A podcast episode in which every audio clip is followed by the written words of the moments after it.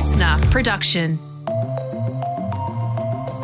Hello, welcome to the briefing. It's Friday, July 9. I'm Tom Tilley, joined by Jan Fran. Jan, yesterday was our jab day. I went and got the Pfizer vaccine. Um, Yeah. It was so quick, so smooth. I was just like, wow, after like a year of talking about this vaccine, boom, that was it. Pretty uneventful for you, huh? Yeah, in a good way. Yeah, I sort of had the slightly opposite experience. So I Oh. went, yeah, I went down to um, see my GP. She was on maternity leave, the GP that I usually see. So I saw somebody else in the office, and she just basically recommended that I wait for the Pfizer vaccine. So that's what I'm doing. Because my plan all along was go down, talk to your GP.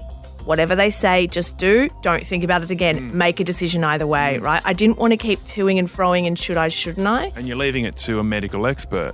I'm leaving it to a medical expert. Yeah, she was pretty reticent to go into details about the different vaccinations. And I think that's partly because I think she might just feel underprepared a little bit. You know, GPs were thrown under the bus to some extent when the Prime Minister announced that under 40s could visit their GPs to get the AstraZeneca jab. They woke up the next morning and were like, what? Nobody told us. Yeah, that was last Monday night. That's right, exactly. Um, so I, I think, you know, it's partly luck of the draw, I want to say. I've had friends who've gone down to their GPs and they've talked about the AZ jab and they've left with an AstraZeneca vaccine. And others have been told to wait for Pfizer. And I'm one of those people that's been told to wait, and I'm cool. I'll do it. All right, we'll get more on the latest COVID news and the vaccine news uh, in just a moment. Uh, we're also talking about plastics later in the briefing today. We've made some big advancements in cutting down our use of plastic. We but have. have we stalled? Where is that fight up to? I remember when lightweight plastic shopping bags were banned, and there really was quite a backlash in a number of states. People just couldn't imagine how we could do without them. Well, we moved through that. Yeah, so we moved through that. Um, what are the next challenges? Where is that whole fight against single use plastics up to? That is our briefing. First, here are the big news stories of today. Well, extra police are hitting the streets in southwest Sydney. This is as the state tries to bring its Delta outbreak under control. Yeah, so the number from yesterday um, was a bad one. It was 38 new local cases, 21 of which were found among people living in those southwestern suburbs. Yeah, so those local government areas are Fairfield, Canterbury, Bankstown, and Liverpool. Now, they are being touted as being of particular concern to health authorities. There are still 19 unlinked cases in those districts. Um, this is according to New South Wales Health.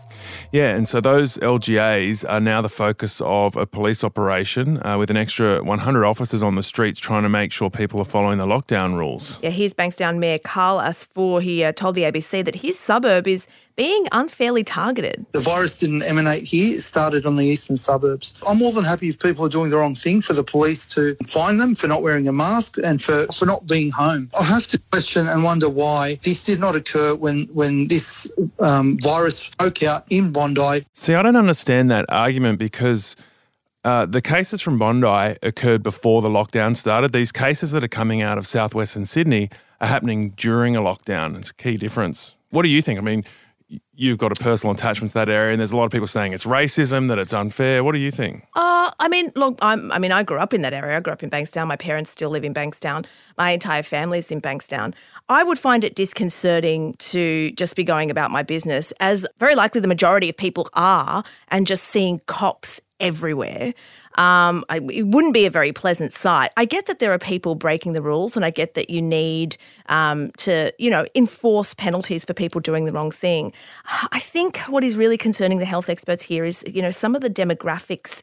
People are likely to say work in service jobs, for example, and they might need to leave their kids with their families, and so they might you know, pop by their mother's house and drop the kids off there. So it's not so much a visit, but it, it's a, it's a necessity perhaps for some people.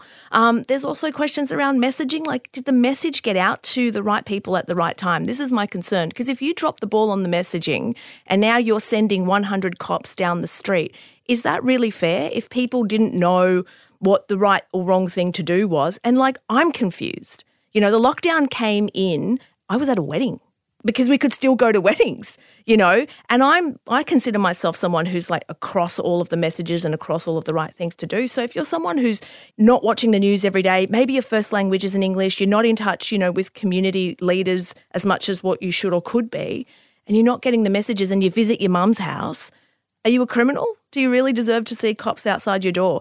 That's just that's my vibe on it. Might send the message though. Um, we also talked yesterday about um, Brad Hazzard, the New South Wales Health Minister's comments that if we can't get this outbreak under control, uh, we might just have to learn to live with the virus. It seems that since he made those comments, the Premier, Gladys Berejiklian, has been out hosing them down with statements like this. There isn't anywhere on the planet that's managed to live with this variant of the Delta virus uh, without having a proportion of their population vaccinated. Yeah, so that, that's the message now. I think she's trying to uh, clear that up. But I think this little sort of difference in the way that they're messaging um, on the Delta variant and how we're going to move forward with it shows that there is a difference of opinion emerging within the New South Wales cabinet, mm. and that's in the nine newspapers this morning where they're quoting um, senior ministers saying there's a real split on do we still go for this full blown elimination strategy or not now. And there's been a third death linked to the AstraZeneca vaccine. The TGA said that a 61 year old woman from WA has died from immune thrombocytopenia, or ITP, um, which is a rare blood clot syndrome like TTS, the other one we've heard a lot about. Uh, and the TGA said that her death was likely linked to being immunised with the AstraZeneca vaccine. So, in total, so far, there have been three deaths and 76 cases of the rare blood clotting syndromes from approximately 5 million doses of that vaccine. Now, this comes as we learn that there will be an increase in the supply of Pfizer. Yeah, good news. Um, so, so far, the story's coming from a veteran Canberra journo in the Australian newspaper. Uh, he's reporting the government has struck a new deal with Pfizer that will see our supplies triple from July 19. The report says it'll take our weekly supply from 300,000 doses to 1 million doses. Yeah, it can't come soon enough. And remember the story about the nun and the school kids going to court over climate change? Well, there's been a big development on that story. Yeah, there has indeed. It is now the law in Australia that the Australian government must protect young people from climate crisis harm. Now, this was after um, a formal declaration by Australia's federal court just yesterday. This is a groundbreaking finding that the court wrote into law, and I really hope that it has run down effects now and causes the Environment Minister and the wider government to think about the impacts that climate change will have um, that are directly exacerbated by their actions in Parliament. That was Anjali Sharma there. She's a year 11 student from Victoria. So last year, she, seven other teenagers, and an 86 year old nun, which, you know, it sounds like the beginning of a joke. It's not very real. They took the Environment Minister, Susan Lee, to the federal court, and this was in a bid to prevent the expansion of the Vickery coal mine in northern New South Wales. Now, their argument was that Miss Lee actually had a duty of care to protect future generations here in Australia when seeking to approve the extension on that coal mine. In May this year, Justice Mordecai Bromberg ruled that the minister, yes, must take reasonable care to avoid causing personal injury or death, this is quote unquote, mm. to Australian residents under 18 from again, quote, emissions of carbon dioxide into the Earth's atmosphere. is a pretty historic ruling. Yeah, uh, they ruled that the mine would still go ahead, but they made that broader ruling, which has now become law. I'm really glad that the Environment Minister will have to take into account impacts on the future generation because we are the ones who will be left with whatever the Environment Minister hands us in the future. Yeah, so it'll be interesting to see how that ruling plays out in um, future cases yeah. around certain mine extensions and expansions. Yeah, that's right. So, so right now it really just only applies to this particular project, but it could set a precedent um, for future court cases around coal mine expansions for sure. And there'll be no spectators at the Tokyo Olympics after the Japanese government declared a state of emergency to deal with another wave of COVID 19. Ah, bummer. We must strengthen the countermeasures to prevent the infections from spreading to the rest of the country again.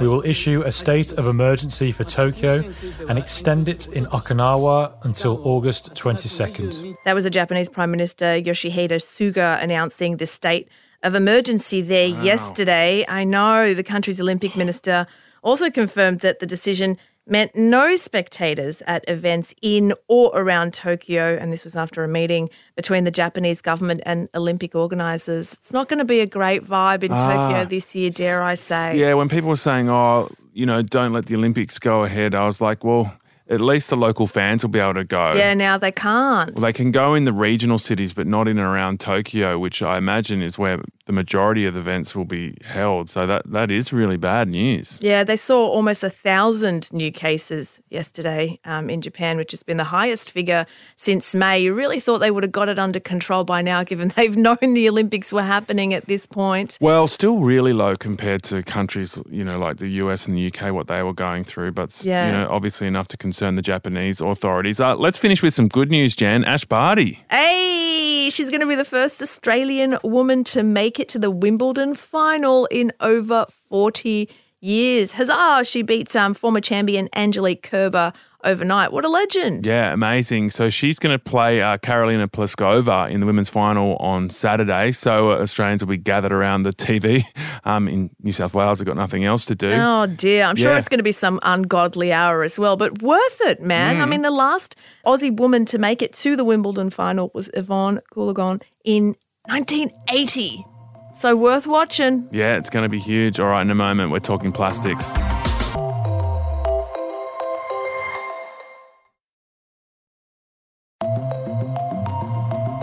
Tom, be honest, how much plastic do you use? Look, cut down a bit over the last few years, but still a lot. In our kitchen, there's the, the two bins there's the, the general waste and the recycling, and the recycling fills up really quickly. Yeah. I know lots of it goes to landfill, doesn't even get recycled. Yeah, I feel like I've been using a lot more plastic in the last 12 months because of COVID. I get a lot more food home delivered, and that's all wrapped in plastics. I get groceries delivered, and that gets delivered in plastic bags. We're using PPE materials a lot more, obviously, because of the pandemic.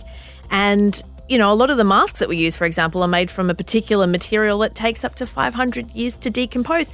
And these are disposable masks, so you're only really supposed to use them a few times and then kind of get rid of them. Otherwise, they stink like this one right here in front of me. Yeah, exactly. So, on today's briefing, we're asking Are we losing the fight on plastics? Are we starting to go backwards? Because there had been some massive progress, like the, the 2017 moment, for example, where supermarkets announced they'd be phasing out single use plastic bags. Yeah, in the last few years, each state and territory has, you know, they've progressed at a different pace, but they have brought in bans on items like straws and plastic cutlery. Now, though, it seems to be more of a team effort. So, in April this year, environment ministers from all of the states and territories agreed to phase out eight types of single use plastics by 2025, which is really just around the corner. So, that included lightweight plastic stirrers, straws, polystyrene food containers. So, it's a great goal to set. How do we get there? Will we get there? Those are the big questions. Uh, we're going to put them to Kate Noble. She's from the World Wildlife Fund and heads up their No Plastics in Nature policy. Kate, thanks for joining us. What would you say are some of the highlights of what the different Australian authorities have done in recent years on plastics? This is hugely important. We know that these plastics, when they enter the environment, cause a huge amount of damage. So, some of these actions, which involve bans, uh, legislation, series of policy announcements, are going to make a big difference. So, which states are leading the way and which ones are dragging the chain? We've just completed our updated plastic scorecard for 2021. So WA has come out ahead. They've regained first place, which they held previously. Okay. Um, and they're kind of on the leaderboard really with Queensland, South Australia, and the ACT. Around about the middle, we've got Victoria and New South Wales, and unfortunately, Tasmania and Northern Territory coming up behind. Um, we know they are making progress, but as yet, we don't have a clear plan to reduce these plastics from those states and territories. The green, pristine Tasmania I dragging the chain on plastics. What the hell? It is unfortunate. Look, we're expecting to see a plan from Tassie coming out early next year, and we're very keen to see something that's super comprehensive and tackles a really wide range of plastics as WA has. So, on this plastics scale of states doing, you know, good, bad, and ugly, how do you actually rate them? We look at a range of single use plastic items, and they have been agreed um, federally for phase out over the next couple of years. We look at what the commitments are from the states and territories in terms of phasing them out, whether they've even made a commitment, and then we look at the timeline, how ambitious that is. We also look at how strong the commitment is. So, where bans have been legislated and are now law, you know, that really ranks right up the top. Okay, so there's plastics we use in our day to day lives that have got a lot of attention, like shopping bags, drink bottles, coffee cups. But has reducing our use of those really made a dent on the overall level of plastic that's produced? Because there's all these other areas like you know, commercial plastics, microfibers as well? Yeah, so this is going to be a work in progress. We anticipate it will make a big difference because these are the items that are most commonly littered and enter the environment quite frequently. We know they break down into microplastics, cause all sorts of problems. You're right in saying that we've got another couple of areas that really haven't been dealt with yet. Microfibers is a big one, but we do have a national commitment to have filters in all washing machines by 2030 and that again is going to make a difference. It's a long time frame but it's a complex problem. Cigarette butts are another one. They contain small plastic filters that take 10 to 15 years to break down. And we think around 8 billion cigarette butts are littered every year. So what's not being cleaned up is entering the environment. We've got quite a few issues still to address and packaging is obviously another one. Mm. Can you give us sort of an indication on what consumer plastics versus commercial plastics are? Like, how much of the plastic that's output by Australia is consumer and how much of it is commercial? A lot of it is commercial packaging. When you come to looking at damage to the environment and damage to the economy as a result of damage to the environment, you really need to look at how it's treated as well as what's being produced. Mm. So, where there are effective processes for managing waste in commercial industries, mm. that makes it a different level of concern to consumer items that are more typically littered and enter the environment. I think that a lot of us, when we put you know plastics in the recycling bin, we think we're doing the environment a great service. But how much of that plastic actually ends up being recycled? The data that we have um, tends to lag a little behind the current situation.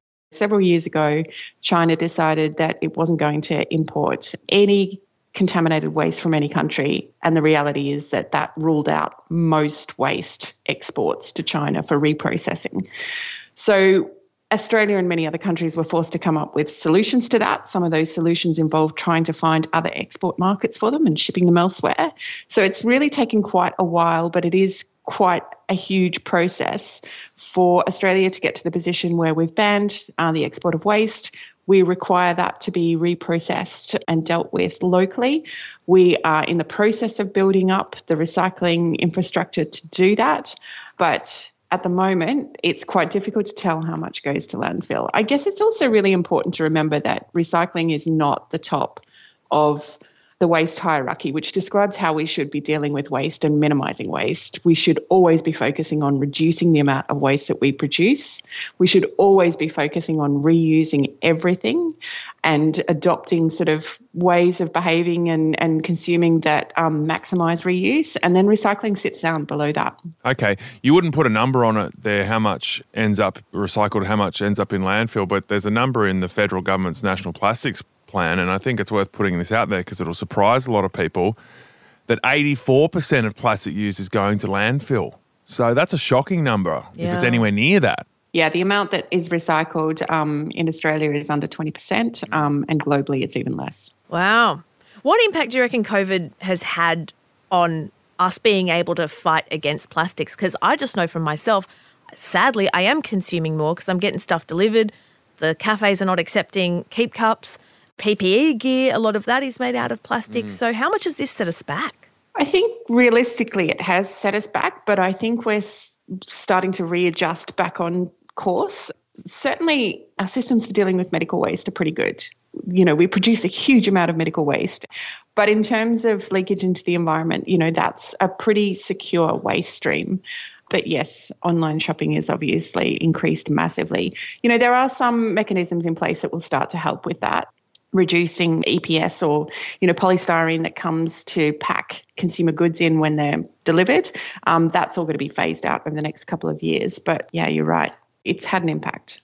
There was an interesting idea from Twiggy Forrest, the mining magnate, two years ago. He launched this idea of uh, putting a tax on plastic production as a way of disincentivizing production of new plastics and using the money to help fund the recycling of plastics. Do you think that was a good idea? Does it address this global problem and has it actually achieved anything? The Conservative government in the UK has just introduced a packaging tax. That means that if you don't have a certain amount of recycled content, you pay a tax on the commercial packaging tax that, that you're producing. It exists elsewhere it's worth considering. Certainly, the bottom line, the objective of that is really something that we need to be focusing on. You know, so much of the plastics that is produced and imported into Australia and every country around the world is virgin plastics derived from fossil fuels. It has a significant carbon footprint. We're not taking the waste hierarchy approach at all when we're using so much virgin plastic. Now, the reason for that is because virgin plastic is very cheap and recycled content just doesn't have the markets and finds it very difficult to compete with virgin plastic. So, this is a big problem. You're right, it has global implications. It's part of the global plastics economy. It needs global solutions. Kate, just quickly before we let you go, we're banning all of these plastics by 2025. That's kind of around the corner. Do you reckon we'll be able to get there as a country? Good question. And I think we can. I remember when uh, lightweight plastic shopping bags were banned, and there really was quite a backlash mm. in a number of states. People just couldn't imagine how we could do without them. Well, we moved through that so I think if we focus on this transition period in terms of looking at and, and increasing the understanding and awareness of the really great products that already do exist that allow us to increase our reuse and reduce the amount of waste that we produce, you know, that transition is going to be a whole lot easier. Look, other countries and states around the world have done this. They've done it successfully. It's not rocket science. Yes, I think we can do it. That was Kate Noble from the World Wildlife Fund. Jen, an interesting one I just thought of. I just ran out of bin liners last night. And okay. I, yeah, and I have read that that's something that's got to go. They recommend you just oh. hosing out your bin. Don't use plastic bin liners. Like, you know, it gets a bit gross unless you really yeah, you really, really get in there. That yeah, that's up. right. So, do I buy any more plastic bin liners? I think the answer has to be no. Yeah, I mean, it, one of the things that I will kind of take away from that conversation, and just in general in my life over the last few years, is it does make a difference when you change your habits. And eventually, that's just the thing that you start doing. Like, I carry a hmm. keep cup with me all of the time. It took some time to get there, but now it's just second nature and I don't think about it. So it might take you some time to hose out your bin, but you're just maybe going to get to a point where that's just the thing that you do. Yeah, or you just have a stinky kitchen and that's fine. Either way, whatever you're comfortable with. All right, thank you so much for listening to uh, the weekday briefing. Uh, Jamila Rizvi, what's happening on the weekend briefing? This weekend, I have had a really awesome chat with pop star Dannii Minogue. I grew up watching her on television and being a mega fan of her and her sister Kylie. So this was a real rush for me. She chatted about her childhood, the way she broke into the music industry, moving to London and her life there. And she also spoke about being caught up in the UK phone hacking scandal the way she talks about it was absolutely shocking. This is an episode not to miss. Dannii Minogue on the weekend briefing, and she's got a new show on Listener, all 90s tunes, which is uh, pretty huge. Um, thank you so much for listening to the briefing. A big shout out to our hardworking team, executive producer Dan Mullins, producers Brooke Loudner and Leanne Kennedy, and Matt Cuz Curry, editor, and Emily Lodge, who does our socials. Thank you so much for listening. We'll catch you later. LiSTNR.